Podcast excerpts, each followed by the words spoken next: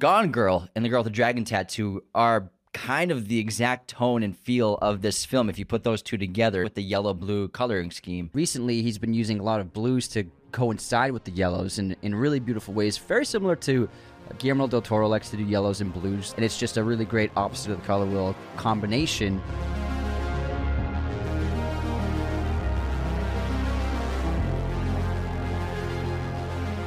David Fincher has to be one of the most consistent filmmakers the last 30 years. Nothing but bangers. You kind of always know what you're going to get when he drops a movie. Welcome back to the show, everyone. We're doing an episode on The Killer, the new Netflix film from David Fincher, which is the second of four films that he's making for Netflix. To get a new David Fincher movie is always a gift from the filmmaking gods and from the heavens of cinema because it was phenomenal. I loved it so much. And I never thought a David Fincher film would have The Smiths as the musical theme. Every song is from The Smiths. Every song The Smiths ever made is pretty much in this movie. And so many references to 500 Days of Summer I've seen online in social media. So it's been fantastic. Kind of, yeah, like the elevator scene. Yeah. I saw a great edit where someone took Tom out of that scene in 500 Days of Summer and put the killer in the elevator scene when he's got the recycling uniform on, and it's just really terrific. And Summer goes, I love the Smiths. She's like, I don't give a fuck. And David Fincher is keeping with his tradition of portraying serial killers on screen. Well, I don't. He's not a serial killer. No, it's a joke. An assassin is kind of a serial killer, sort of, pretty much.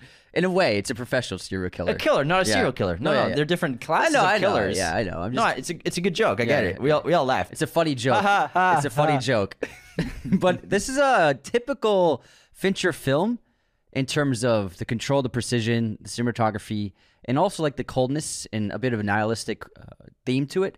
However, I was really intrigued by the assassin kind of trajectory of a story that he'd never really done before, and it didn't disappoint. And just like every other David Fincher movie, no matter what genre he's tackling, it's going to be different, and it's going to be in his own unique voice and his own style as a filmmaker. And this isn't like a Jason Bourne movie. This isn't a James Bond movie. This isn't like the typical action assassin movie you're going to get. There's really only like one major action scene. There's a couple other moments of short-lived action, but for the most part, there's just one big scene, and that's enough action for years because it's that good of a fight, that fight scene halfway through the film. But the thing is, Fincher... he's always portraying character pieces on screen. This is a character piece. It's not an action movie. It's not a spy movie. It's not an espionage movie. It's a movie about a man who just happens to be a professional killer. And I like how Fincher gravitated towards the mundane, the more trivial aspects to that profession, the waiting, the little details, the wandering around, the purchasing of items that he needs to use. So I just really adored watching what this guy does in his line of work, the day-to-day trivial aspects to it, as opposed to just all we're seeing is the big moments like kills. And it's based off the graphic novel The Killer. And what's really fascinating is it's sort of like turning an assassin and seeing the perspective from a day job. Like this is their 9-to-5 in a sort of way. And like you said, the very mundane aspects of it, but the very detailed and meticulous things about it as well. And you're right. It's not like a normal hitman movie, which is why I think it's so special. We've seen so many assassin movies, even the hitman movies based off the video game could have been really terrific. Oh my God, like don't remind me. Those are disappointments. But to see a hitman from this perspective that's very humanized but also not completely removed from humanity because he has a love in his life. He has a girlfriend, but he has these rules, this code. One of them is empathy is weakness. Don't show empathy. Don't show mercy. But he kind of starts to bend those rules throughout this film because he's a hitman. He's an assassin who's never missed. Even though he says, I'm not special, I'm not very talented really or anything like that. But he's very good at his job because he's perfected it, and he's batting 1,000. You know, I said Ted Williams batted .346 in his career, which is absurd.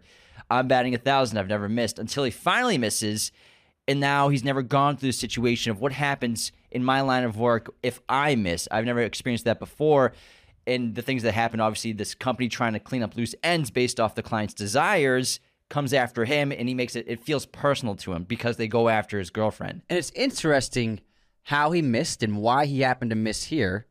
I'll get to it in a sec, but first I want to move on to our Letterboxd segment of our favorite Letterboxd reviews of The Killer. We got some good ones. I mean, I'm surprised how low this movie's rated. What's it on Letterboxd? On Letterboxd, it's a 3.6, and on IMDb, it's a 6.9. IMDb is crazy low. I couldn't believe that when I saw that this morning. It's his least liked movie so far. Of all time? After Alien Cubed. 3. Wow. In, it's cubed? Yeah, it's, you can go either way. Yeah. It's literally a cube. It's like a, yeah, that's how they named the movie, man.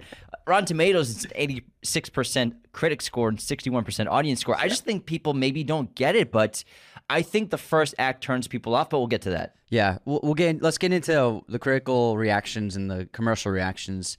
Now, Letterboxd had some great reviews, however. So Marshall, who is actually a listener of our show, great listener, gave it 3.5 stars, and he wrote, an introspective look into the mind of somebody that listens to The Smiths too much. Too much. It's a dangerous band to listen to. Either you become depressed and don't assess romantic relationships very well like Tom Hansen, or you kill people.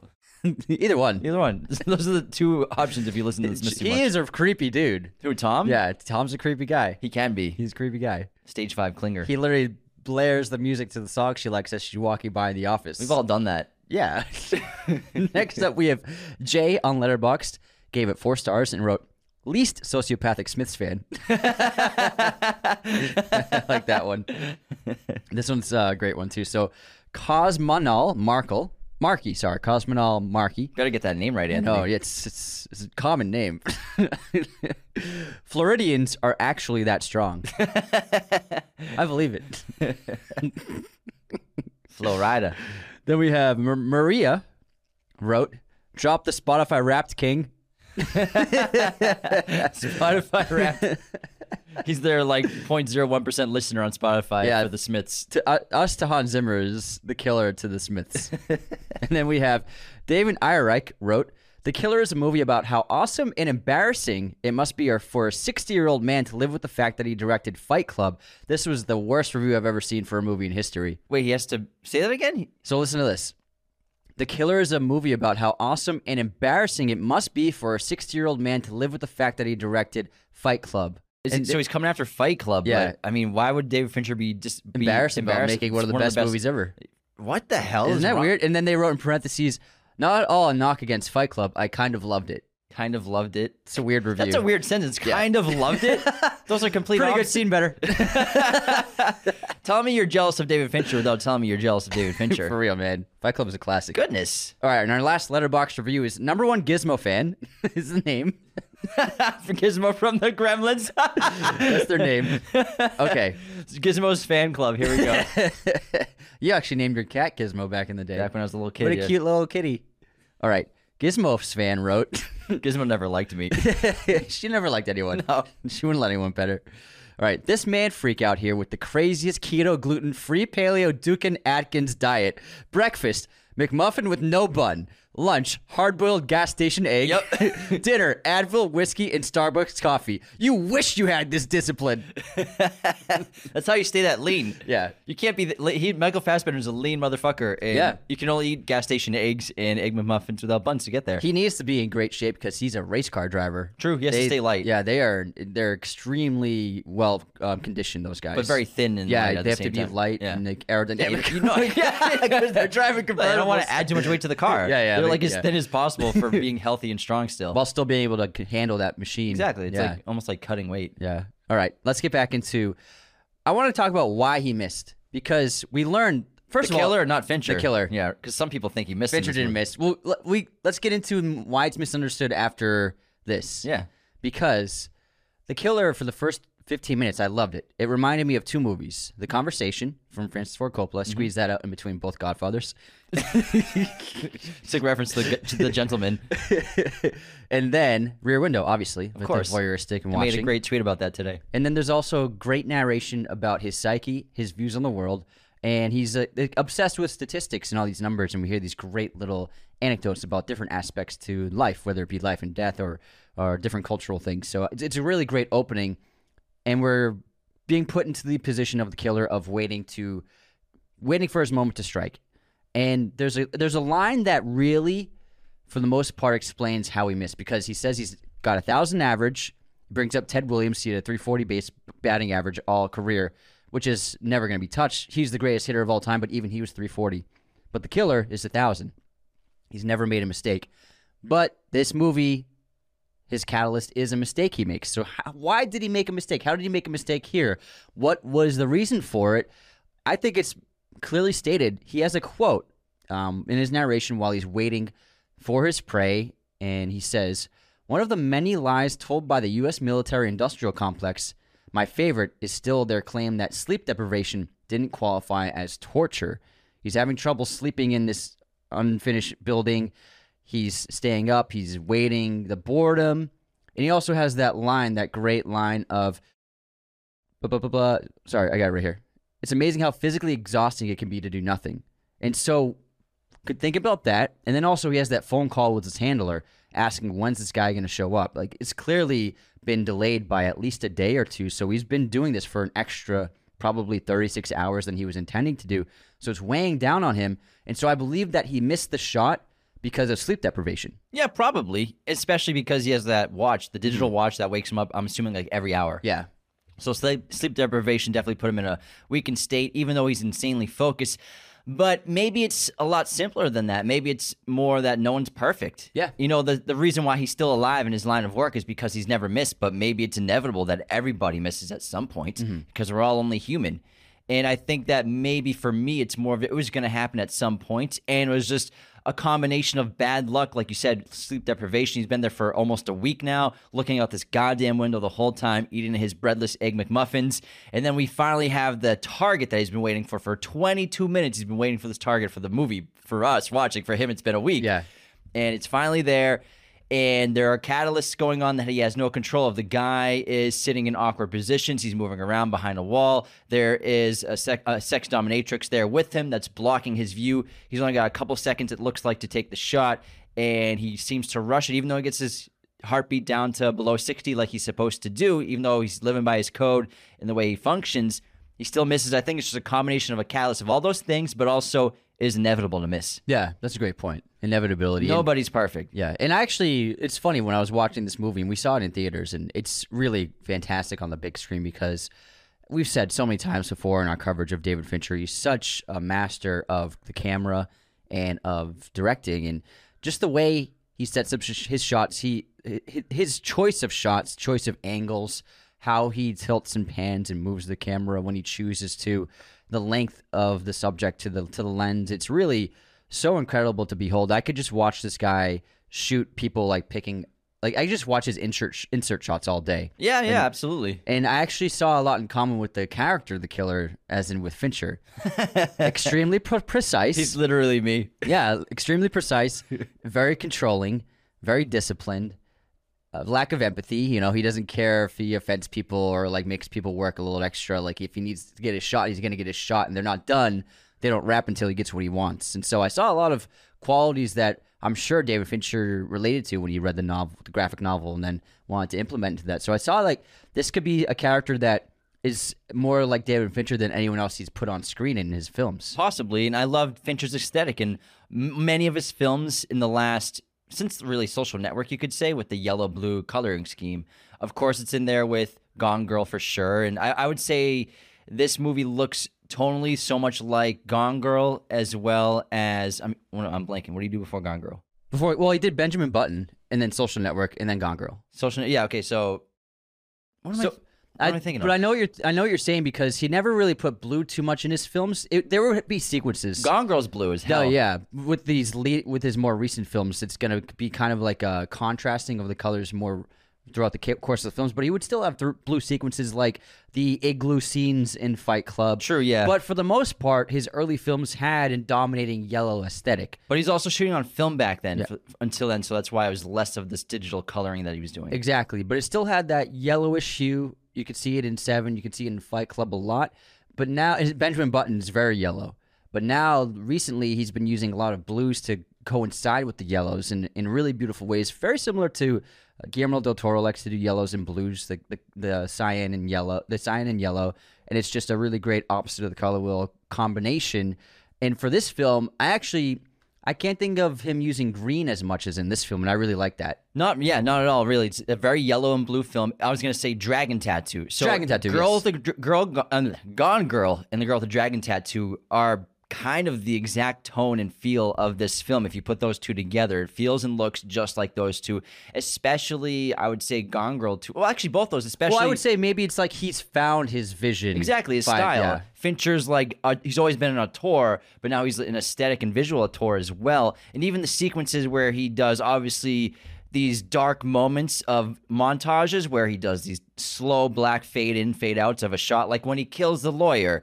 And he's disposing of the lawyer's body. Trent Reznor and Atticus Ross's awesome, vibrating, heart-beating score, just vroom, vroom, coming in. The blinking of black. The fading blinks, like when he does little montages like that. That he was doing in Gone Girl. That he was doing in Dragon Tattoo as well, heavily. Yeah, absolutely. It's a really cool technique, but it needs to be used properly. It can be easily used in a cheesy way, but when you have that great score with the excellent directing, it just really... it brings in this tone and mood to the moment that takes you like, you're like, oh my God, this is shocking to me. And Trent Reznor and Atticus Ross destroyed the screen again with their score. Right one from the get-go. Destroy our ears. Yeah, destroy our ears. Not this, in a good way. Yeah, in the opening title sequence, it was just right off the bat, I was like, here we go. Because Mank was so different. Yeah. Mank was black and white. It had a more traditional orchestral score. So Mank, out of all of his films, does feel out of place in his filmography. There's not really a bunch of killers in it. Yeah, there's no killing in it at all. Nobody died in it. It's weird. And obviously, he did that intentionally. Social Network, no one dies, right? Yeah, no one dies. I don't think so. No, no one dies. No I just watched it. There's no murder. Yeah, no one gets killed. People get fucked over, but no one dies. But this, that Mank is an outlier in his filmography. And then... it was just great to see his aesthetic again, especially to see it on the big screen, because I hadn't seen a film of his in theaters since Gone Girl. So that's, what's that, 8 years? 9 years. 9 years since I saw a David Fincher film on the big screen. And so being able to see this film, we saw it at Alamo Drafthouse. And I think a reason maybe why it's not as loved as we were hoping it would be is because we saw it on the big screen and most people are watching it at home. And there's just a different experience. I mean, we talk about it all the time, how important that being in that room, that big room, the lights go down, nobody's touching their phone, and you're just taking in the film that you're watching, whatever it is, with a group of people. The sound's fantastic and the picture's incredible, and it really immerses you. So this is a problem with not doing theatrical releases, is the power of the film might not get across on screen. When you're sitting on your couch, when you have your phone next to you, when you're maybe with your significant other or a couple of buddies and there's chit-chats going on, maybe your roommate walks in the house, someone's cooking. Like, there's so many things that can be going on where it doesn't have that same singular experience as going to the film theaters.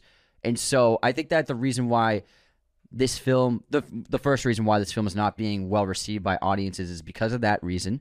And also maybe audiences from the trailer were expecting more of an action-heavy film, more of an espionage film, and this is quite the opposite of that. There's so maybe quite a bit of I wouldn't say it's espionage. Yeah. There's a lot of investigation going on. Yeah, but not quite like spy stuff. I mean, well, he's not a spy, but like in the perspective of an assassin having the same job as a spy, except just like a gun for hire. Yeah. With no country that they're rooting for, and no like. They're not zealous. They don't believe in anything. Yeah. Yeah. It's the same thing. Yeah. It's the same job. You could say an assassin versus like a secret agent, because he's doing a ton of investigation and a ton of quote unquote espionage in this film. Like the whole movie's espionage, bro. Well, no, espionage is. I believe the definition of espionage is when you're on a different. But like we all knew it was a hitman movie. Yeah, yeah, yeah. Like I don't think the trailer insinuated that it's an espionage film, but it's espionage was the wrong word. Hunting, action heavy. Yeah, I think. I guess I didn't. I never got the feeling that it was gonna be an action-heavy movie from the trailer.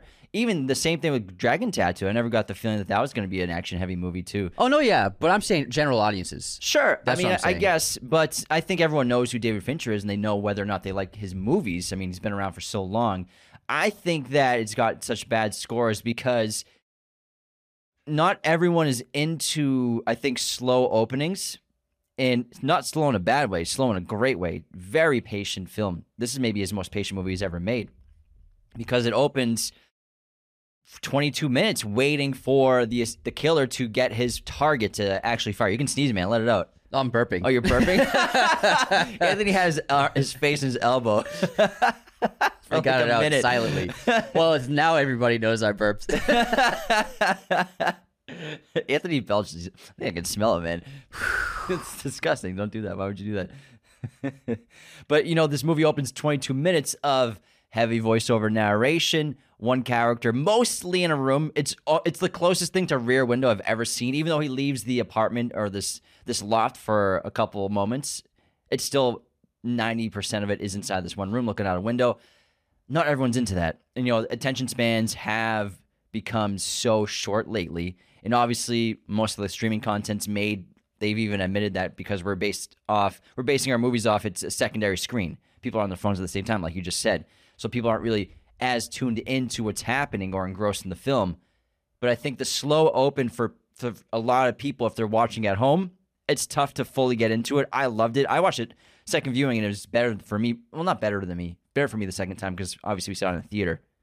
But I think the slow open for the first act before the gunshot, not everyone these days can get into a movie like that. It's sad. It's unfortunate, because you'll get greatly rewarded with this terrific filmmaking here. Yeah, I completely agree. That's a great point, and it actually adds to the theater experience, because when you're in the theater, you're there. So even if you're a little bored for a moment, you're still there. You can't pull out your phone. You can't, like, fast forward. You're beholden to the picture on screen, and that's in charge of the moment, not you.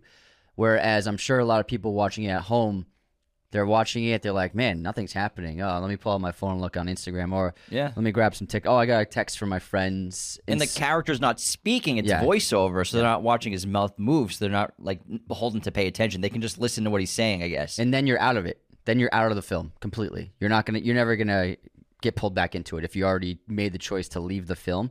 And so I think that watching it at home, this is a movie that is, I mean, I know Fincher is happy to work with Netflix because they're giving him the money he needs to make the projects he wants to make. But a con to that is a film like this isn't made. I mean, I don't think the best context is to watch it streaming only. I think the best context is to watch it in a theater and really immerse yourself in the psyche of the character, because that's what it is. It's an exploration of this man's mind. And I loved the opening just like you. We were 15 minutes into it, and I was just like, this is fucking awesome. Like, I could watch this all night. That's how good I thought it was. And the opening is really an exploration into his mind. We learn so much about the killer. Like we've talked about, we've learned that he's never missed. We've learned about his discipline, his vigilance. He's got this camouflage that he's created from this German tourist that he saw in London. He's like, Parisians hate German tourists, so it's like the perfect cover. He talks about his precision. He talks about, we see how precise he is in terms of getting rid of evidence. He bleaches everything he touches it with the sink, spits water out, bleaches that as well. His watch with his pulse rate keeping under 60. We see him taking no chances, really. And in addition to all of that, we watch him miss. And all of this buildup of how great he is at his job, how he's perfected it, basically, it's all just shot to shit because he finally misses for the first time. And even then, he's still great at his job. He gets out of there as quickly as possible, gets rid of the evidence in great ways and in strategic ways. Everything's so planned out for this guy. That's why it's so fascinating to watch him fail at something and then still watch him try to clean up his tracks. And he's an expert at getting incognito. You mentioned his costuming. So he one of the main costume pieces is the bucket hat, which we see prevalently. He also has a similar colored baseball cap he wears a lot. But I love the bucket hat. He wears the sunglasses. A lot of the colors he's wearing are whites and tans. He just is kind of like blending in completely. He's very incognito. He's unmemorable. That's what he says. He has that great line. It's impossible to be invisible in the 21st century, so be forgettable, basically. Yeah, be as forgettable as possible. And so I love his costuming because everything from his shoes to his jackets are light in color. And so, like, he's not going to wear primary colors. He's not going to wear reds or blues or greens or yellows or anything. He's going to wear these saturated tones and these very non-vibrant colors. And also, in terms of logistically, he actually has a bunch of pseudonyms he works on. So we see a bunch of his fake names throughout the course of the film, whether it be passports, credit cards, or licenses. All of the names he uses are actually characters from famous sitcoms and American TV. And so the first one is Sam Malone, who was the bartender of Cheers and Frasier, played by Ted Danson. The second one is Robert Hartley, who was a character on the Bob Newhart show in the 1970s. And then we had Lou Grant, who was the news editor on the Mary Tyler Moore show. And can I guess one of them? George Jefferson, right? George Jefferson from the Jeffersons, correct. And then we have Archie Bunker, who is the protagonist of All in the Family. And then Felix Unger, who is the lead character in The Odd Couple. And then lastly, Reuben Kincaid, who was a lead character of The Partridge Family. So all of the aliases he uses are sitcom actors. So it's like he's a consumer of pop culture. Yeah. And consumption is definitely a major theme in this film. And I know a lot of people, the first time they watched it, I saw a lot of opinions online how they can't believe all the product placement in this movie. Of course, it's something Fincher's done in many of his movies, but there's probably the most consumerism and product placement in all of his movies in terms of the amount of corporations and logos and things you see. And its use in the film. Yeah, so we have McDonald's, we have Ace Hardware, we have Amazon, we have Postmates, all kinds of things. Amazon lockers. And I know some people on the surface... Ball Equinox, which isn't really a place, but... I cracked up when I saw that. It's the same font and everything. It's Equinox. It's really great. So a lot of people might see, oh, they're just doing it to make money. It's product placement for money. That's not why Fincher's doing this at all. It's Netflix. They don't need money from Postmates to make this movie. They're fine. Netflix has swimming pools full of cash. They don't need Postmates money. Definitely not. They don't need their 20% off discount on delivery fees, which really doesn't do anything. But... the reason why he's doing it is for two things: to show what our lives are like. The average person, if you're listening to this podcast, chances are your recycling bin this week is full of Amazon boxes. I guarantee it. You probably received a package today, or you're waiting for one. I bet you're unwrapping one right now. You got a notification that said your product, your order is 10 spaces away. Watch on the map. We all use Amazon. We use Postmates. Everything. It shows the normal world, our real world, because he's integrating it. And a lot of filmmakers, it depends on the context of what you're making, but they'll avoid things like this because they don't want it in their film maybe to take away from the artistic value of it. But I like how Fincher embraces it really effectively because he's putting you in our world, because we understand this is the way things are today. Consumerism's everywhere. And it also shows how easy you can kind of get away with things, even though, like he says in the beginning of the film, it's impossible to be invisible in the 21st century because there are cameras everywhere. It's just be unmemorable, be forgettable. You can still get away with things avoiding cameras these days. Like, you can go to Ace Hardware and get a bunch of things to clean up a body, but just have the parking lot. The guys that work there bring it to the parking lot for you. And you just check your phone, and they come put it in the back of your van. No questions asked. You're not getting picked up on security cameras at all. The Postmates, obviously we're spoiling stuff, when he infiltrates the secure building of the billionaire at the end of the film, who needs a Trojan horse when you have Postmates? when the guy you're supposed to kill, the client, wants his watermelon sushi or whatever he says, and obviously Postmates gets access to the garage door. Just wait for Postmates to come. So it's all done on purpose to put us in our world of our consumerism, of course, in the countries we live in, Western civilization, corporations everywhere. We use them every single day, but also to show how they can be used to do crazy things, or you can do almost anything with the advantage we have with technology these days. And I'm glad you pointed out that Postmates thing with the client Claiborne, because it shows that even someone who's a billionaire, who's so powerful, who has intense security, it shows the dependence on technology and the convenience of technology and how much we love it and we're willing to, and like how it really does kind of ingrain itself in our private lives and our personal lives. And, you know, how many deliveries do we get a day as opposed to when we were growing up, it was like you never got anything delivered except if someone shipped something to you personally. It was a big deal when you got a package. Yeah, when you got a package, it was like, whoa, we got a package? It's like only your birthday. You picked everything up, or you bought things at the store. Like, you never did that. But nowadays, we get so many deliveries, and there's so much a connection between us and corporations. It's like literally a personal connection that's infiltrated our lives. And it's great in this film because it's showing that this guy is in the top secret. He's got great security. He lives in a very private, controlled building, but Postmates can get in. It's a great metaphor. To a point. Yeah, and then also using Amazon, because the killer's working on the fly. He's kind of improvising as he's going along. He's like, okay, what do I need to get this guy? What do I need to grab? And he doesn't go. You're not going to go to different stores now. You're just going to find it all on your phone. Keith, the fob duplicate. Yeah, and then you're going to get it delivered at an Amazon locker. It just makes sense. It's like what a real person in the situation would do. I know it's not sexy and it's not cinematic. However, like you said, bring these brands into the film, these things that we use so often and that are so recognizable to us, Amazon, Postmates, Ace Hardware. It really makes us feel like, oh, this is like a guy in the real world. And it could be anybody. Like that guy over there could be the killer, or like a guy you're walking by in the store could be the killer. And I think that's also a reason why he did that, because it makes you feel like this is a real guy in the world somewhere. It puts the killer in the real world. Why wouldn't a killer like this? If he's just a guy, this is his job. I think that's one of the fun parts of the movie is it's just his day job in a lot of ways. It's what he does for a living. Why wouldn't he use conveniences of technology and take advantage of them? And oh crap, I need a fob duplicator. Let me just go on Amazon. It'll be at this locker in 12 hours because this is in New York City and it'll be right there. They have warehouses everywhere. So why wouldn't a killer use the convenience of technology to their advantage if they have fake identities and they can't get it traced back to them? It's just it's real. It's realistic. But Fincher's really good at using it effectively and not overdoing it. But even things like integrating text on screen. Yeah. I think he did a great job because he saves it for just a couple moments, really the second and third act when he's infiltrating this guy's building and just planning the kill, or we think it's going to be a kill. And we have a couple sequences of Google search and Amazon search just popping up little bubbles. It's very subtle, but really artistic and really well done. And it works so well. And that's really all we get in a couple, ordering the key fob duplicator and stuff like that. Very simple stuff, but he saves it until the third act. Doesn't overdo it. And there's quite a lot of tech used in the film. Airbnb, nanny cams. It's like makes sense that would be used in the situation.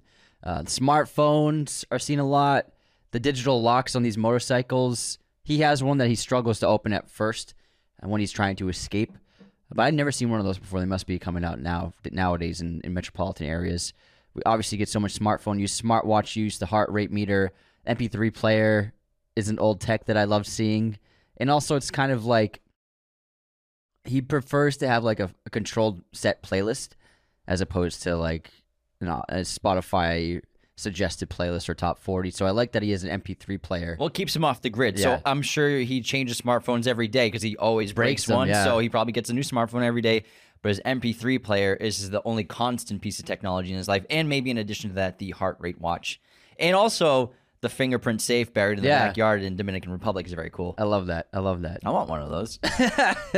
In addition to the safe, a giant, beautiful home on the beach of Santo Domingo. And the thing is, this movie, it's really, the story isn't anything we haven't seen before. You know what I mean? It's like we've seen the rogue assassin storyline played out a bunch. Le Samurai, basically. Yeah, Le Samurai. I mean, the Jason Bourne movies is the assassin gone rogue, making an error. But it's really, every story's been told, but can you tell a story differently or in a unique way or a fresh way and bring something new to the table? And, I mean, cliches are cliches for reasons. This is something that, it's not the most original story ever, but it's something, like, I know what I wanted. When I saw this film, I'm like, yes, an assassin movie with Fassbender, Fincher directing. I'm like, sign me up. I know we're going to get scenes that we've seen similar things before in previous films, but it's with artists that I love, and I know they're going to do something different with it. And so that's not every movie has to be completely original and unique. There are genres, and like genres have to hit certain beats, or to tell a certain kind of story, you're going to have to tell scenes. You have to portray scenes that we've seen before in certain regards. You know what I mean? And so it's okay for something to kind of feel like it's been done before, but is Fincher doing it in an exciting way? And I think he did. We do get also a bunch of great philosophy in sort of the perspective of someone who's a voyeur every day, waiting for targets to come into frame and spending so much time observing people. And he talks about people really often, in addition to many of the statistics. He brings up how a person dies like every 11 seconds while 7 are brought into the world. The population is 7.8 billion. What I do will not make any difference, basically, me being a killer. And we can assume he's been doing this for probably a couple decades. He's looks like he's in his 50s, and he's very good at his job. He's never missed. And I think the opening intro shows, we see like maybe 12 different ways of murder, and he's probably done all those a dozen times each, and so many other interesting ways, and even the way he threatens the client at the end. Like, I'll find a fitting way, whether it's the lip of your coffee mug or on your elevator step or something like that. I'll find a fitting way to kill you if I have to come back here again. So you can assume he's killed probably hundreds of people over the course of a couple decades.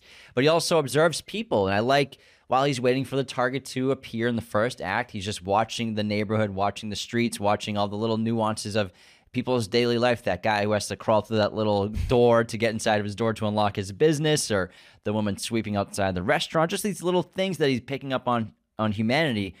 And he's always talking about humanity because he's probably learned more from people in his profession than anyone else, maybe even more than a psychiatrist who talks to people for a living, basically, because he sees people at incredibly vulnerable moments. He observes them in their darkest hours. He knows what they're really like, and obviously the moments before they die. So I'm sure he just has gathered so much data internally about human nature. And he talks about how he questions this concept that everyone believes that people are innately good. And he's like, where does that come from? Why do people assume we're all innately good? It's really, maybe he's just debating that it's just on your upbringing, but are humans full of innate goodness? And I think that's a great question that he asks himself, or he asks the audience. Well, the killer is very cynical and he's nihilistic. And that's why he looks at people in this often a negative regard. And he looks at himself as outside of the pack. He says, I can't remember the line specifically, but he's like, what? Not one of the few. No, many, he's one of the few. And now, Lucky, what are you doing here? You're here with the normies. Yeah. Oh, you're talking about the, so on the train? No, he says in narration in the waiting for the target, he says, I'm not one of the many, I'm one of the few. And then at the end of the film, bookends it. Now at the end of the film, he actually does go through transformation where he's not an assassin anymore. And he says, now I'm one of the many and I'm no longer one of the few. And so at the end of the film, he retires. He's not going to be a killer anymore, or maybe he does twitch his eye a little bit. Fincher holds the camera on him, and you see his eye go like twitching, meaning that, you know, maybe that might not last for very long, this new plan of his. But he does transform as a character, as a human being. And at the end of the film, I look at it as, oh, he's given up the life. He's just going to live off of the money he's saved, which is more than he could spend, and with the love of his life. But I do think that eye twitch at the end shows that, you know, there might be, that might only last for a finite amount of time, but he does transform.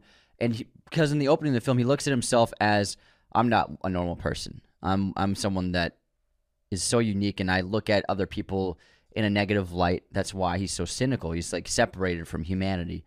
But then through the experience of the film, failing, going through all the ups and downs, and also the person he loves almost dying and seeing her in that state makes him question everything he's been doing. It makes him question who he is, until eventually he gets to the point where he actually doesn't kill the client at the end. You'd think that the guy in the first act would have definitely killed the client. No questions asked, would have murdered that guy right in his apartment. I mean, he killed the taxi driver. Yeah, exactly. So he transforms into a person who doesn't want to be a killer anymore. Maybe he's realizing he doesn't really have it in him anymore. And that miss could also be a piece of evidence of, like, maybe if I can't be perfect, maybe I shouldn't even do this anymore. So maybe I should hang up the hat. And him not killing the client at the end is also him trusting someone. Like, I trust that you're not going to hire someone else to try and take me out or pursue this problem any further. So the killer is actually trusting a complete stranger, someone who he would have killed 2 days ago. And so he does go through immense transformation in the film. That's a great point. And how about we head to our superlatives, yes, and then our intermission. And we just want to say one of the best ways you can support our show before we get to superlatives is to become a patron at patreon.com/Raiders of the Lost Podcast. It's a subscription-based form of support. It's how we pay the bills, really. Patreon is essential to Raiders of the Lost Podcast. We have 5 different tiers of membership. Everyone gets access to a weekly bonus episode. You can also get the ad-free version of all of our episodes at the minimum $5 tier, access to our Discord at $10 tier, and every perk going up is just astounding, incredible. There's just so many perks to name off, but we have so many great things that you can do on Patreon. We have over 250 episodes on there. Absolutely. That only patrons can access, so thank you so much. Sign up at patreon.com/Raiders of the Lost Podcast. And our ad-free experience is available on Spotify, too. If you're a $5 tier and up patron, you can listen to ad-free episodes on Spotify. Now let's get into superlatives and start with who is the MVP of The Killer, Anthony? Gotta go with David Fincher, man. Mm-hmm. It's a really unique film. It's really incredible. I love everything about it. And Michael Fassbender does carry the film from an acting standpoint, but the precision of the camera work and the score, the overall direction and vision of the film is so it's its own thing in this genre of the assassin genre, and it's separated itself from anything else I'd seen. My MVP is the Pitbull. Just kidding. Nice. My MVP is really Michael Fassbender. I'm pretty sure he's in every single frame or scene of this movie, obvious, of course. Sure. Which is rare for movies to have your character in every single scene. I love it when it's done really well. When you have an actor like Michael Fassbender, he really pulls it off so well because he's so intriguing to watch on camera. He's such a terrific actor, but it can go wrong if you don't have the right actor or actress in your role and you're putting them in every single scene. So it's a burden, obviously, to carry a film with that in mind. I think it's just a huge role and huge commitment that he nailed with this movie. One of my all-time favorite Fassbender performances. But I think that's why I give it to him, because he's in every scene. I love movies where the lead character is in every scene, because it really puts you into their shoes. Because when there are conversations with the client and someone else outside of the killer's view, like point of view, then it would take away the subjective viewpoint that Fincher's trying to put you into. Mm-hmm. It works really well. All right, best actor. Best what? Best actor. Best actor. Michael Fassbender has got to take the cake. Yeah, I mean, it's Michael Fassbender. Or the Pitbull. Yeah, Michael Fassbender, 100%. Tilda's great, but only a couple scenes. Only a few minutes. Who do you have, or what is your best scene? My best scene is the fight, man. That fight, we'll talk about it in depth later, but it's unbelievable. I was moving around in my seat. I was like feeling every blow and the camera work and the stunt coordination. Let's talk about it now. Yes, I mean, that's what we're doing, man. Yeah, let's talk about the fight scene in The Killer, which is astounding. It's my favorite scene from the movie too. I love the lawyer office scene as well. Yeah, the whole sequence of him breaking in there very discreetly with the recycling camouflage. I think that's really awesome. But the fight scene and the stunt team and what they did with this movie is absolutely sensational.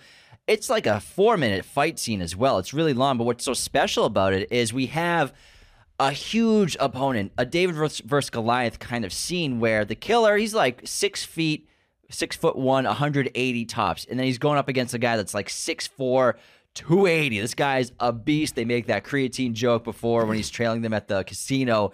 And this guy is messing him up. But because the killer, you can assume, has so much experience with fighting, and he's maybe more of a clever person when it comes to hand-to-hand combats, that he's able to get upper hands multiple times, but even also get his ass handed to him multiple times. It's a great back and forth, and they destroy that apartment, and like Anthony said, you feel like you're in this fight. Yeah, the Brute, he was just a great combatant against the killer, because as the killer he is kind of bragging in a way throughout the course of the film, in the first act, like bragging about how great he is at everything. In a way, but he also says he's not great. He says he's not perfect. Yeah. He says, I'm not exceptional. Yeah. However, when you put him into this situation, like I didn't think he was going to die, but I thought like he was going to get destroyed. He did get destroyed, but you don't really feel that kind of fear in a fight anymore in films. It's always like, oh, I mean, the hero's going to win. You don't really feel those stakes anymore. And I don't know if that's a testament to like maybe fights aren't as brutally depicted as this, or as realistically depicted. And also, I mean, when you have so many of the main action sequences are people shooting lasers at each other, it's just like doesn't feel real. This fight felt real. This fight felt tangible. It felt like it was in our faces, and it felt like we were in the room with them. And the camera work, exceptional. I saw some complaints online of people saying they didn't like how dark it was. It's like the guy, he snuck up on him in the middle of the night. Like the lights aren't going to 4 a.m. The lights aren't going to be on. It's not going to be perfectly lit. And it's just all practical lighting, lamps and the TV, and a few things here and there, providing all the light sources. So it just really makes sense in terms of the realism of the setting and the authenticity of the environment. And that's another thing that really pulled you into the scene so well. But the fight it's brutal. And the killer is clearly outmatched. Without a gun, he can't take this guy on. But he does use everything to his advantage. He grabs anything he can use as a weapon, whether it be the bong, whether it be the fire poker. He's throwing glasses at his face. Cheese grater. He's doing that's a great joke. He's doing everything he can to just keep this guy like off his ass, because this guy is going to pulverize him. And it's like, it's scary, and like they're busting through furniture and breaking through the walls. And man, I was just like on the edge of my seat during this fight, and both men get messed up. And especially the second, the Brute, the killer takes the fire poker, knocks the gun out, pistol out of the Brute's hand right when the Brute is going to fire on him. And then he trips up the Brute, and the Brute falls onto some piece of furniture that basically stabs him in the thigh. It looks like it severs an artery because when he's tracking the killer through the bathroom, he's just bleeding profusely from one of his limbs. I think his left leg. No, yeah, it's when he falls on the table. The table, yeah. The table like the leg. Corner, yeah, the table leg just like pierced right into his thigh. And he's just bleeding out, but he's just still pursuing the killer. It seems like it was like one of those moments where it's like a Terminator-esque villain where it's not unrealistic, but it's like this guy is so strong and so unrelenting that none of this is even stopping him. And that's what I think adds so much fear to the situation for the killer. And the camera work, they do. I feel like they did this really cool technique where whenever there was a blow, the camera like did a really great shake, like it vibrated. Yeah. So we kind of great sound design of the hits and the punching and the kicks and the bashing against walls and everything. But it felt like the camera would do these really cool sharp vibrations that were maybe digital. It felt like they were digital vibrations when blows were landing. I thought that was really cool. Put you in the fight scene. The stunt team, they did a terrific job in this scene. All the credit to them. They did such a great choreography with it because it felt realistic. Lots of just haymakers and big fists and throw and just these giant punches versus like something like very choreographed or like nothing like someone doesn't look like something that looks planned. Yeah, it doesn't look like they have like they're technically trained as martial artists, which I really like. Maybe the killer has jujitsu training, which is why he's able to escape from being below the brute multiple times. He definitely has training, and then the brute is just basically just like a guy brawling. But like you could hear the wind blowing when he was throwing these haymakers, and it was intense, man. I loved it, and they fucked each other up. They really did. Yeah, it was great, and when the dogs showed up, I was like, oh, fuck. Oh, my God, get out of there, get out of there, get out of there. There are two dogs that he's afraid of in this movie. You know, the dog at the airport at first, he's, like, scared of the dog sniffing him and hearing the residue from the bullets probably, so that's why he's scrubbing the hell out of his skin, and he's like, I might as well clean my eyes and scrub my eyes. I've done the best I can do, but he's afraid of that dog smelling him. Then he sees the other dog here that he's obviously afraid of, this beast pit bull that probably didn't have the best owners and looks aggressive as hell. And so he subdues him for as long as he can with the treats. And Fincher and his DP also, they did these. If sometimes a punch would be thrown or the movement of the trajectory of the actors when it was in a direction, he would do a quick pan slightly to add to that movement.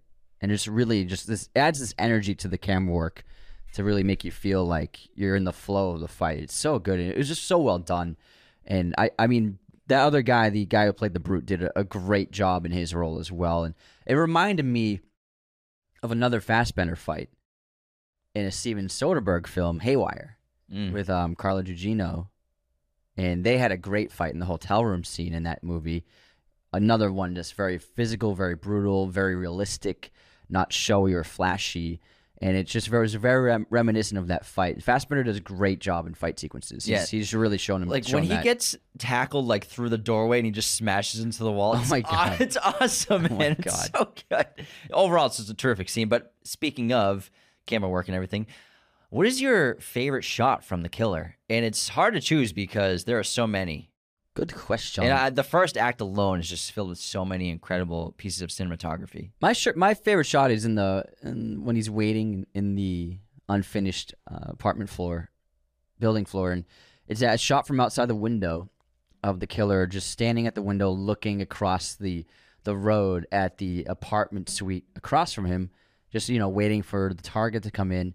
But that pane of glass, it's like that very thick glass, and it has texture to it, the layers of glass, and it creates this kind of like filtered, weird effect on Fassbender, kind of blurring of him, and the way it catches the light, this certain kind of glass, it's just it showed like it was like a visual metaphor of the character and his psyche and his interior, and I thought that it was just like it's just a perfect image. Perfect. It's a great shot. Perfection. So I have two that are tied. My first tie is when— You have two ties? My first— Yeah, so four shots. No, the first of the tie is after he accidentally kills the lawyer too fast. He is planning to keep him alive for 6 or 7 minutes, but he drowns in his blood really quickly. And he obviously has the newspaper below him, but then when the little montage starts of the black fade to blacks with the quick, like, it's like a heartbeat with the music that he does in Dragon Tattoo and Gone Girl. It's really cool. He just takes the newspaper and just wraps his head with the newspaper. The lawyer. Oh yeah, said. It's a really cool dark shot. I loved it so much. That's a great shot. But then in the third act, at the end of the movie, when he's made it inside the client's condo, I might be reading too much into the shot.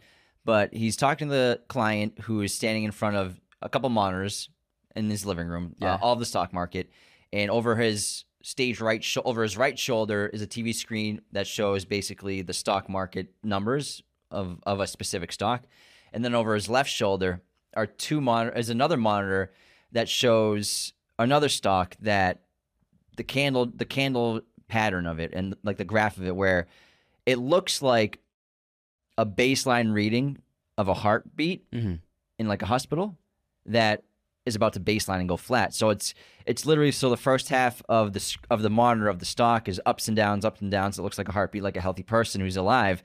And then it just flat lines for the rest of the second half of the screen. So maybe that's cool. Maybe it's a tease of, is he going to kill this guy? A little potential foreshadow to taking this client out. It could just be there by chance, but I feel like it's not because it's a David Fincher movie. So when I watched it the second time, I was like, that looks kind of cool. It looks like a baseline heart reading that of someone who was alive then died. I got to watch it again now. I didn't remember that. That's cool. Yeah, I picked up on that. Wow, today. You're so insightful. I mean, I do my best. You do a lot of investing, Yeah. You're like you're good with patterns. Well, that candlestick pattern, man. Yeah, that's literally me. That's a cool shot. Yeah. I like that. I like that a lot. I'm going to have to look this up now. Because aside from that, it's just this actor who I don't know him by name or anything. Yeah, there's two actors in this film in big roles, the client and then the assistant. I'd never seen them in anything before, but they're both very good. And he's just sitting against like the top of his couch. Yeah. It's not cinematically a gorgeous artistic shot, but I love it based off the production design and like a metaphor or a foreshadow of a potential outcome of the situation. There are a lot of great slow motion shots too. Fincher likes using slow motion at really specific points, and he does it in a couple of action moments, most notably when he fires the sniper rifle and we get that great flame and the explosion and just great slow motion. And I love when he does that because it's like he's very selective when he uses techniques like that, and it's like when he does use it, it's great. Yeah, I really like the POV through the scope as well. Because at first he's just using it just to kind of watch the scenery around him. He's just observing humanity. Even puts it on like a kid, puts it on these people that are working their day-to-day lives. Then obviously he attaches it. But that when he accidentally kills the call girl, that's an awesome shot. It really is. I actually loved the reverse of the scope, where we were looking through the scope from the outside and we saw his eye inside the scope. I'd never seen that shot before. I've seen that before, yeah. I couldn't remember seeing that before. I thought it was brilliant. It's pretty cool. It was great because we saw his eye close and then open inside the scope. I was like, oh, fuck. When I'm watching movies, I'm like, oh, damn, that's the shot. That's it, man. All right, what is your best or favorite line from The Killer? It's amazing how physically exhausting it can be to do nothing. It's a good one. It cracked me up. Mine is, let me pull it up right here. Where is it? Hold on. Hold the phone. He's got it. It's the bookend line at the end where, hold on, let me just Google it real quick. So it starts with, fate is a placebo. Hold on. Fate is a placebo. Well, I can say another line that I love. My second favorite was. Yeah, say your second line. Oh, no, I got it already. About his camouflage. No, I got it. So, I got it. Fate is a placebo, the only life path, the one behind you. If, in the brief time we're all given, you can't accept this, well, maybe you're not one of the few. Maybe you're just like me. Yeah, that's a cynic in him. Oh, no, that's the book, and then, hold on, he changed it. Maybe you're not one of the few. Maybe you're just like me, one of the many. Yeah. That's how it ends. Yeah, that's the ending of the film, yeah. I also loved, my camo is based on a German tourist I saw in London a while back. No one really wants to interact with a German tourist. Parisians avoid them like the rest of the world avoids street mimes. It's a funny movie. Yeah. There's a lot of really good lines in this. And I mean, it works he does speak German, so it's perfect for Fassbender. And then I have a couple of other lines that help describe his character. My process is purely logistical, narrowly focused by design. I'm not here to take sides. It's not my place to formulate any opinion. No one who can afford me needs to waste time winning me to some cause. I serve no god or country. I fly no flag. I'm effective. It's because of one simple fact. We said earlier, I don't give a fuck. And it's just like, that's what you want out of an assassin. I just don't give a fuck. And then the line that helps us understand his control as an assassin is stick to your plan, anticipate, don't improvise, trust no one, never yield an advantage, and fight only the battle you're paid to fight. However, he breaks every one of those rules. He breaks sticking to your plan. He improvises a lot. He trusts the client at the end. He yields his advantage multiple times, and he does not fight battles he's only paid to fight. So he breaks all of those rules. And that's the rule you have to break if you wanted to save one of them. Damn. I really thought you were Harvey. The way you threw yourself after her. This is a good one. I haven't done the Joker voice in a while. How about we move on into our intermission, pal? But before we continue, two incredible ways to support our show is to share us with your family and friends. Word of mouth is the best way for a podcast to grow, and we are competing now with an oversaturated market of fucking film podcasts everywhere and celebrities with their TV show podcasts, and it's tough to compete these days. So sharing us with your friends and let them know this is fucking kick-ass podcast with these really cool, funny, cool dudes, identical twins. You're cool. Listen to your friend Billy Zane, man. He's a cool dude. Who have a movie podcast, talk about great stuff. Send on the show. It'd be very much appreciated, or share in your stories on Twitter, Instagram, whatever. And also leave those 5-star ratings on Spotify and Apple. They help us get seen by new viewers. They help us chart better. We're at like 2,400 on Spotify now, 1,800 on Apple. I'll read off an Apple review in just a moment because we love to read those. But thank you so much to everyone who's left us a review. But they are much appreciated if you haven't yet. This episode, of course, is sponsored by our friends at MoviePosters.com, the #1 place to get your posters online today. Be sure to use our promo code RAIDERS10 to get 10% off your order right now. They have a huge selection of pretty much every movie and TV show imaginable in their poster library. If you want to get a poster for The Killer, the best place to do that, of course, is at MoviePosters.com.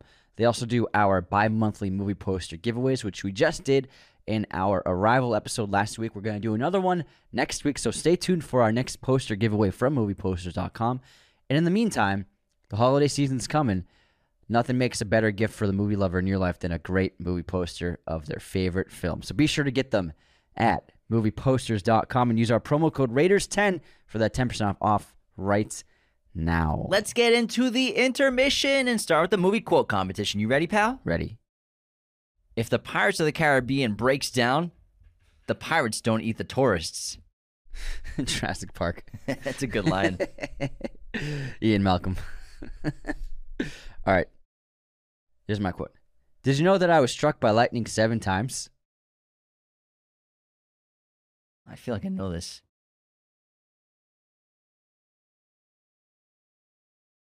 Man. I don't know. You're going to kick yourself. It's Benjamin Button. It's the guy. They show all the times he got struck. It's great. Yeah. It's really funny. All right. Guess this movie release year, Antonio. What year did Fracture come out? Fracture came out in 2007. 2007 is correct. Oh, yeah, baby. That's right. Window. Okay. Sorry, I'm just getting I forgot to pick a streamer. I got one. You forgot to do your job? Yes. All right, what year did Adaptation come out?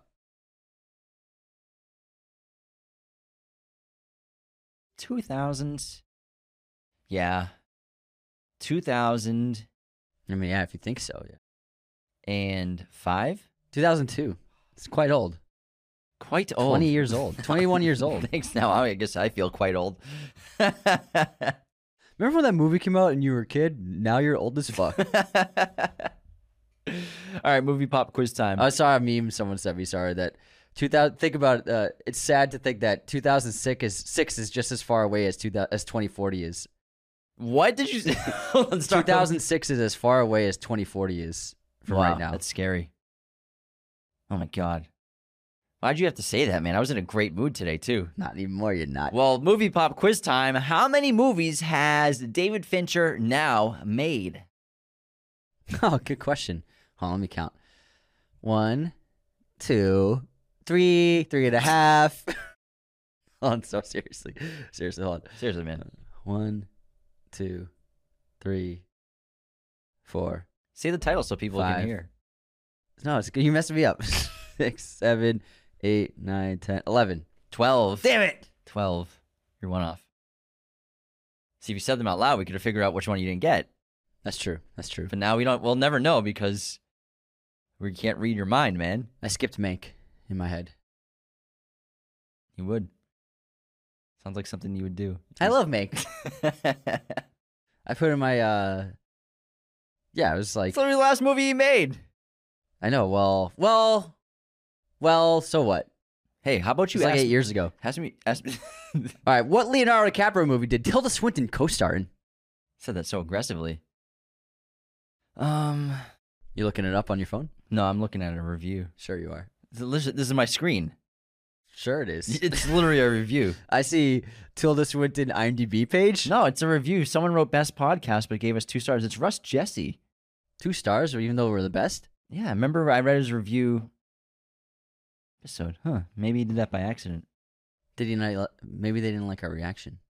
It was a great reaction. We thanked him so much. Yeah, odd. Anyways, Tilda Swinton and Leonardo DiCaprio co-starred. She's a big role in it. Big role. Huh. That's a good question. I know it is. Come on, you got this. You can do this. No, I know. You got it. I'm just like thinking of Leo movies that she's in. I'm fucking drawing a blank, man. I don't know. The Beach. The Beach. Oh my God, they're like they have sex in that movie. They do have sex. Yeah, yeah. She plays the leader of the community. A lot of people forgot about that one. Do we have any haters this week or unsubscribes? Oh yeah, we got some. One second, while I pull it up. Dun, dun, dun, dun, dun, dun. Any time now, man. Where are my screenshots? Not those screenshots. Oh yeah, these are the yeah. Okay. Nathanos, that's a good name, wrote in our Arrival episode, if I don't win the giveaway, I'm unsubscribed. Also, great episode. I love this film. Thank you, pal. Nathanos. Then we have Alexander Sullivan wrote, there was a Korean War. Unsubscribe. The Korean War is technically still ongoing, you idiots. JK. It actually is. So he sent me, there says that with no formal peace treaty was ever established. So the Korean War is actually technically still going on. I had no idea. Yeah, I learned something new today. And then we have, yes, on our post about being at the Hunger Games premiere, Alexander MacArthur wrote, unsubscribe games? I volunteer as unsubscribe? And then I posted a review of The Wolf of Wall Street on Letterboxd, and Amanda wrote, no one did Matthew McConaughey's chest chant in the comments. Unsubscribed! Mm. We had some great comments in that. It was cracking me up. I actually have some of my favorites. So on my Wolf of Wall Street Letterboxd, Daniel Georgie wrote, Benny fucking Hanna? Jared Weiss wrote, who's Venice? Marshall wrote, fun coupons. Daniel wrote, tell them about the sides. The sides didn't cure cancer. That was the problem. That's why they're so expensive. And yeah, there's so many more. It was just great. I was just like, I hope we get a ton of movie quotes in this comment section. It didn't disappoint at all. All right, my streaming recommendation for this episode is going to be Drag Me to Hell, which is also on Netflix. Just got put on there for November. Yeah, I just watched it on Max last week, 2 weeks ago. Which one was it? Last week or 2 weeks ago? 2 weeks ago. I corrected myself. Yeah, 2 weeks ago. Pick one. And then my recommendation is Man on Fire on Max. Greasy Bear! Greasy! It's great. Let's get back into The Killer. And there's another shot that I adore that I want to bring up that we didn't talk about in Superlatives. And I've never seen anything like before in a movie, even though we've had this kind of sequence 1,000 times.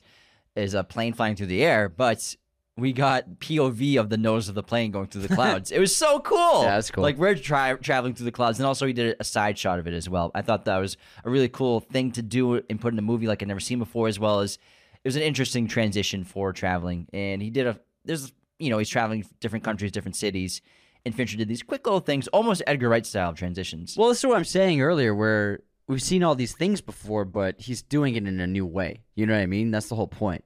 It's like, obviously we've seen planes flying in the air thousands of times, but nobody had ever done a shot like that before. That's what makes him so special as a director, like to come up with that. And the story's really great because of how simple it is and sort of grounded. And there aren't a ton of scenes in this movie. You know, this killer, he fails in his mission of taking out this guy. Then he has to basically go on the run and make it back to Dominican Republic, where he discovers his girlfriend has been attacked and assaulted. Their home is just a mess from a break-in from these two people. And then he's on a path of basically taking out everyone who is involved with trying to kill his girlfriend or trying to kill him. They're obviously there for him. And he goes to discover, so from there on, he discovers the taxi driver that took the people from the airport to his house, kills the taxi driver. He moves on to going to the lawyer, kind of his middleman, his manager, sort of, you could speak, his handler for getting him jobs and taking him out by accident too quickly. Brutal out, killing then too. Getting more information from his secretary at her home, taking her out. But he does break a rule there where, you know, he says empathy is a weakness, I won't show empathy, but she makes a deal basically and begs him for mercy in terms of, I'll give you the information, but just make it look basically like an accident, make it look natural, don't just make me disappear. My kids need basically the leftover my money that insurance, I leave them, insurance policy. Yeah. And he does do her that. He breaks her neck at the top of stairs to make it look like she tripped and broke her neck falling downstairs. So he does break a rule there in terms of showing empathy to an extent, as much as a killer could show. From there on, his next goal is to go to Florida to take out the other guy that was with the Q-tipped lady that was down in Santo Domingo, to go after him and his girlfriend. Takes him out, which is an awesome scene. And then we basically go to Tilda Swinton's character. The expert. We love Tilda and everything she does. And I think that even though Tilda has two scenes in this movie, really, the restaurants and then obviously being followed, but really one main scene and then outside the restaurant, absolutely takes advantage of that screen time like nobody else and chews up the scenery with heavy dialogue just from her and talking basically to a brick wall for the most part. Yeah, and I mean, she points out, like, why did you come here? Like, why wouldn't you kill me, like, secretly? Why would you come to this restaurant in public? Because he's making irrational decisions. He's not who he was 2 days ago. And she also illustrates... Desperate for conversation. Yeah. She illustrates that great story about the bear and the hunter, and how the hunter keeps going out in the woods to try to kill this bear, keeps failing. And the bear says, every time you fail, I'm going to sodomize you. And then he keeps doing it over and over and over again until the bear eventually says, you're not here to hunt, are you? It's a great joke. Yeah. Essentially, she's saying that the killer is on the self-destructive path. And the people he's killing are the bear, or like the idea of continuing to be a killer. And then he's the hunter who just keeps failing. And the more he fails, the more he destroys himself. He keeps failing and making things worse. And that's what he's doing. He's the hunter of the story. He should really just stop hunting if he wants to, you know, get out of this in any way, shape, or form. And he does end up, like I said, retiring at the end of the film. But I thought it was a great, cool little story that perfectly illustrated exactly what the killer was doing. He's failing and then it's causing more destructive chaos around him. And she says, why risk coming here in person without a disguise, without anything really? Because she says, if you kill me right now, obviously I'm dead, and you'll get out of here, most likely, but not clean. What he's always been great at, and why he's still been doing this for such a long time, is he always gets out clean, he always has some sort of cover, but he's gone there, he's shown his face, he's not wearing a hat, he's not wearing anything, and he's in public. So he will make, people remember what he looks like. They'll be able to sketch him, or maybe there's a camera somewhere around. So why risk that? And it's really interesting because she basically says, you want to feel basically like you're doing the right thing in a lot of ways, and you want to feel vindicated in your actions right now, but maybe you don't. And that's maybe what you thought you'd feel when you were sitting here. That's why he doesn't drink the whiskey at first. Obviously. He's not confident about what he's doing. Not anymore. Yeah. He thought he would be. He thought he'd feel assured in his path of vengeance, basically. but really he's not anymore. And, you know, this life is inevitable for everybody in it. She knows, like, I've been knowing this moment's going to come my entire life. However, I never thought it would actually show up. And I love the line the expert says where she says, I've been so good. I'm suddenly regretting not ordering Haagen-Dazs with every meal. And then she even asks for ice cream almost half-heartedly after their meal, but then gives it up saying, like, you know what? I'm prolonging this long enough. But what I love about this scene, though, before you add your insightfulness to it, Anthony, is how the killer and the audience, we suspect everybody. You can't trust anybody. And even though this is a public restaurant, that's probably her regular spot. Everybody knows her by name. The chef knows her by name. She treats them well, I'm sure. And she orders this flight of whiskey.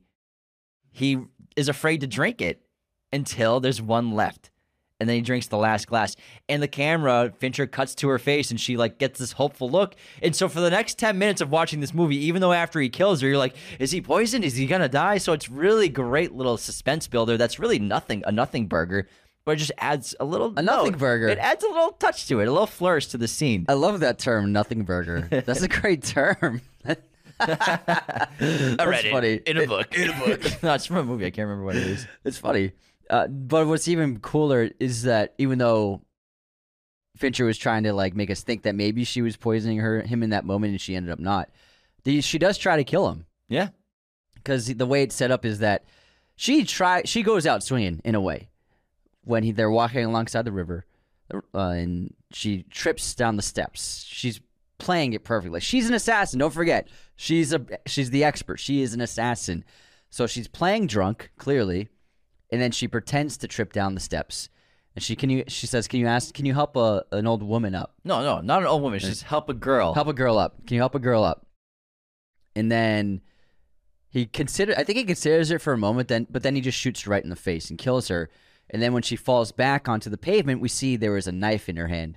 So she was planning to kill him. And he definitely knew. That's why he flipped her over. He's like, I have to see. Yeah. Like, what was in her hand. So I love that. It wasn't just straight up murder. Like, she would have killed him if he didn't kill her. So I love that moment. Yeah, it's an incredible scene. And also the lawyer scene is really terrific as well because of how dark it goes. You know, for the first, like, 40 minutes...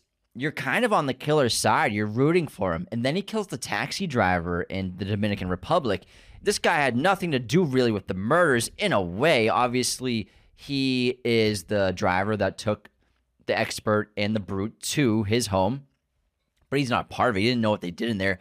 But I think the killer kills him because you were involved to an extent. And like you said, he wasn't fully transformed yet. But I think his plan was to kill everyone involved until he got to the client to see, you know, when he says that line at the end, when I look him in the eyes, I'll pretty much know how this is going to go.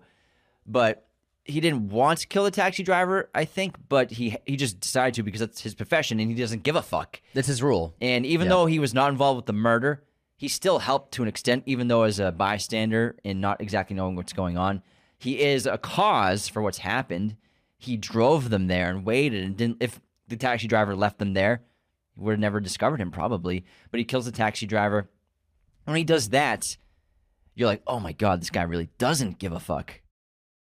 And it breaks his rule of fight only the battle you're paid to fight. Nobody paid him to kill a taxi driver, but he did it for his own reasons. And then he goes and kills the lawyer, which, like I said, he didn't mean to do so quickly, but I love how he breaks in. It's so clever. It's great. Yeah, I love the door, the recycling. The recycling thing he's drawing on his pad. It's awesome. It's great. But also his storage container. It's a really great joke. I was like, I would love to watch the episode of Storage Wars where they bust open my door. But it kind of shows like what would an assassin in the modern world, what would their kind of inventory look like for supplies, not just weapons. He said he has 7 storage containers all over the country. It's crazy. Yeah. But the sequence at the lawyer's place is excellent breaking in, but also the discussion they have and also the fear that he puts into the secretary. You really are terrified for this woman and she knows she's going to die the whole time. As an audience member, you don't know if he's going to completely kill both of these people, but then he puts the nails in the guy's chest. It's dark. Then you know you're serious. He's serious. It's intense. I also love the lo-fi basically data system that they have, just the Rolodex on paper. Yeah. Everything's on paper. There's no way to trace it. The lawyer He only has used that laptop. That's an where old everything. One. Yeah, it's an old laptop. The secretary at her home computer is an old Macintosh. Yeah, those big bulky ones. I love that. I love the scene of him, the secretary, going through the Rolodex. And nothing with Wi-Fi, I'm sure. Everything's just been written down or crossed out, and I love that aspect to it. And it makes a lot of sense for eliminating any way of being traced or any kind of track record digitally.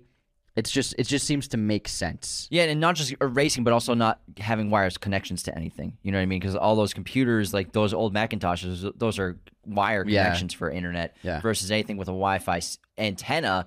You could still probably get access to even if it's not connected to the internet. For sure. That's, I think, one of the reasons why they do that as well. Yeah, I think you're right. Yeah. And obviously, I love disposing of the body too.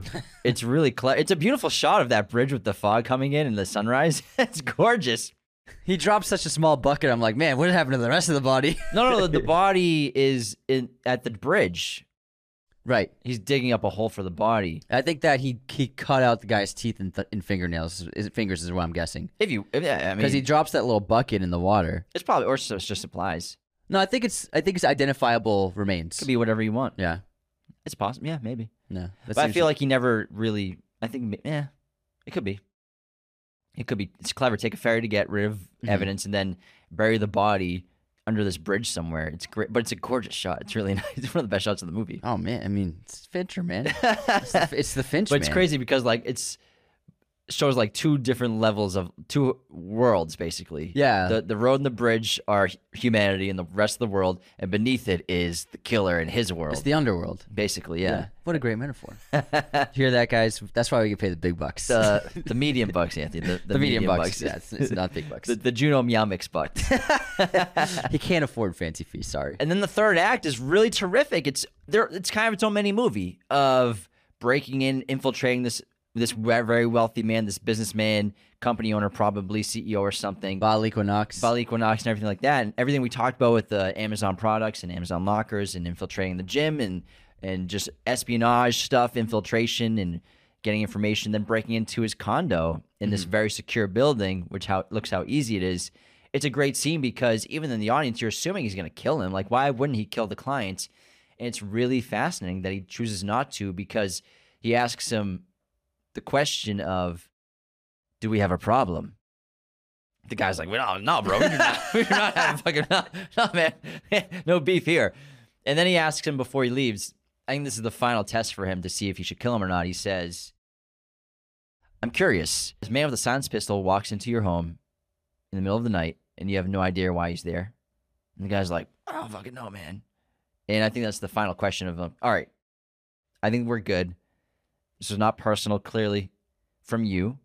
And I missed, so I had to deal with the repercussions of that. And I'm going to let it go. And yeah, he's like, I'm done. This is his retirement, basically, of not killing the client. Like, that's basically his official retirement from the job.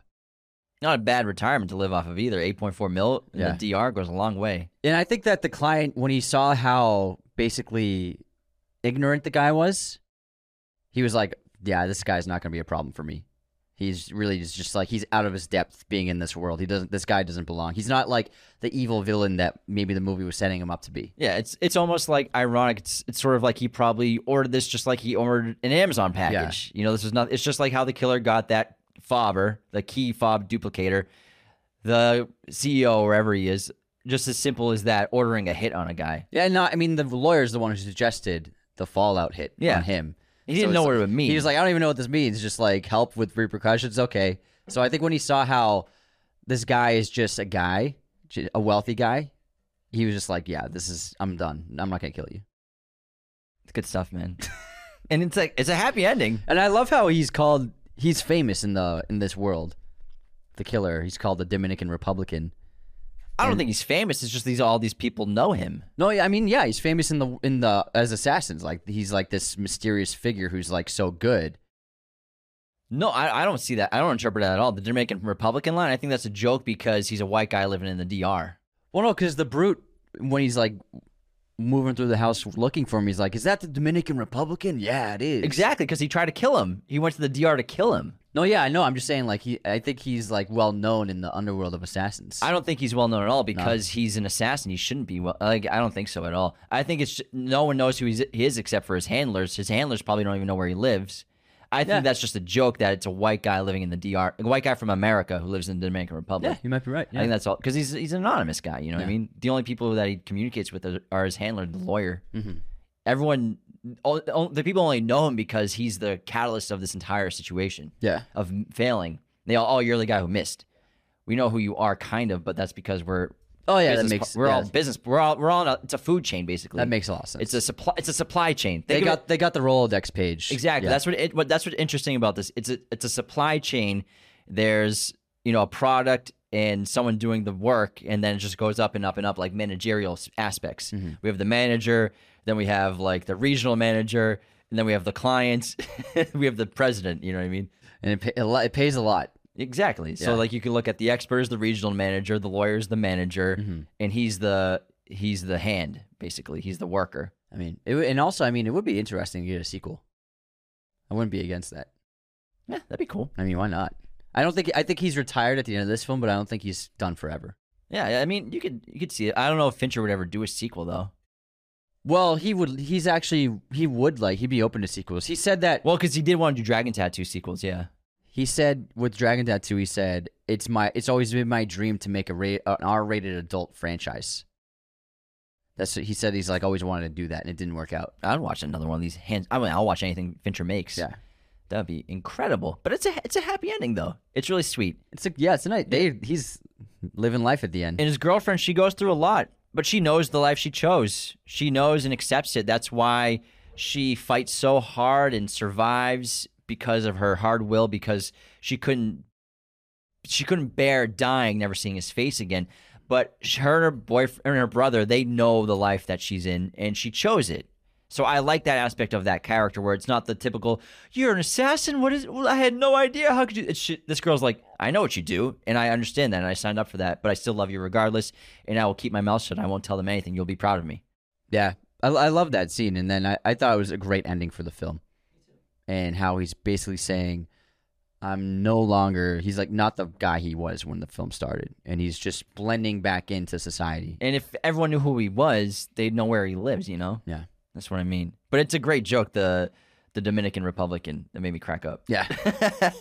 Is that the Dominican Republican? Man, that dog almost got him, man. There's another great joke where they're in the elevator and he has a secretary with him. This is after he's killed the lawyer and the lawyer's in the recycling bin. And the guy in the elevator goes, hey, you need help disposing of that body? And she goes, ah! But she's like crying at the same time. She's like horrified. He's like, it's just a joke, lady. That's a great joke. Oh my God. He blends in, man. He's so intelligent. I love how he sneaks into the lawyer's office. It's great. It's awesome because it's FedEx. This guy comes here every day probably. It's like, oh, it's just a guy coming to get trash, coming to get recycling. And also what this film shows so often is like nobody's looking at the details, but unless they really have to, like even at the rental places, they just look at the name. What I like is all these places interacting, whether it's an airport, a car rental place, whatever. It's just a line of dialogue that we're getting. We're not getting a whole scene of conversation, of discourse, like, hello, what's your name? Let me type it in the computer. It's just like, all right, here's your car, Mr. Johnson. They all say his last name. I like how every service person, they all say Mr. whatever his last name is in the moment. And it shows like no one's even paying attention. Yeah. They barely look at him. That's just the way the world is. Yeah. They deal with people all day. Why am I going to look at someone too much if they're not doing anything crazy? Mm-hmm. So I think he's terrific at blending in. But I think it's just good writing not to overdo it. It's just information we really need in just a line of dialogue. It's so many great insert shots. So many great insert shots. Oh, my God. Just the way he shoots the credit cards. Like, only Fincher. Only Fincher. It's great. It is great. I want to watch it again now. I want to watch it maybe tomorrow. You should, man. You should. It was great on my second watch this morning. Yeah, I heard it. I was like, oh, man, I'm jealous. And obviously Trent Reznor and Atticus Ross slap. Knocked Their music is always terrific. And oh, also, Fincher worked with the writer of Seven on this. Oh, no way. Yeah, the writer of Seven. I forgot he was writing this. That's right. And actually, that guy, I can't remember his name off the top of my head, he actually did uncredited work on multiple Fincher films like The Game and a couple others. Uncredited, but this is the first time he has a credit writing a writing credit on a Fincher film since Seven. Let me double check his name real quick. Andrew Kevin Walker. Yeah, that's his name. What else has he done? I'm not sure. And then Alexis Matz Noland wrote The Killer, the graphic novel. Uh-huh. But what else has that guy written? Andrew Kevin Walker has also written Windfall, Nerdland, The Wolfman, The Follow, Ambush, which is a Wong Kar-wai film, Sleepy Hollow, 8mm, Seven, Hideaway, and Brain Scan. I don't know most of those movies. So it's he wrote Seven, so yeah, dude, Seven's one of the best scripts. Sign me up! It's one of the best scripts ever, yeah. And it's original too, which is that's like a career script. Like that's all you need to do. You're good. Yeah, that script changed the crime genre. So he's a script doctor on. Oh, he's probably gotten paid as a script doctor. So that's what you're talking about. So a script doctor on Fight Club, and The Game, as well as Event Horizon and Stir of the Echoes. You know how much those writers make? A script doctor will, if they're like as high profile as like this guy, make $500,000 just cleaning up a screenplay. It's crazy. They make bank. It's good job. Good job. All right. Well, that wraps our episode on The Killer. Thank you so much for tuning in to Raiders of the Lost Podcast on all platforms, Spotify, Apple, YouTube, wherever you're listening to us. Make sure to hit the notifications, subscribe, follow, leave comments, like. Engagement is how we get seen by new people. So we appreciate any kind of interaction or sharing. Definitely leave those 5-star ratings and reviews everywhere. Become a patron at patreon.com/Raiders of the Lost Podcast. Take care, everybody. I don't give a fuck. See you next time. This episode was executive produced by our Chosen One patrons, Cody Moen, Andrew Hagen, Becca Keene, Benjamin Cook, Calvin Murphy-Griggs, Nicholas Martin, Darian Singleton, Tyler McFly, Andrew Hagen. Our Chosen One patrons are our biggest supporters. Thank you so much. Raiders of the Lost Podcast is a Mirror Image production. Sound mixing done by Jacob Kozler. Opening music by Chase Jackson.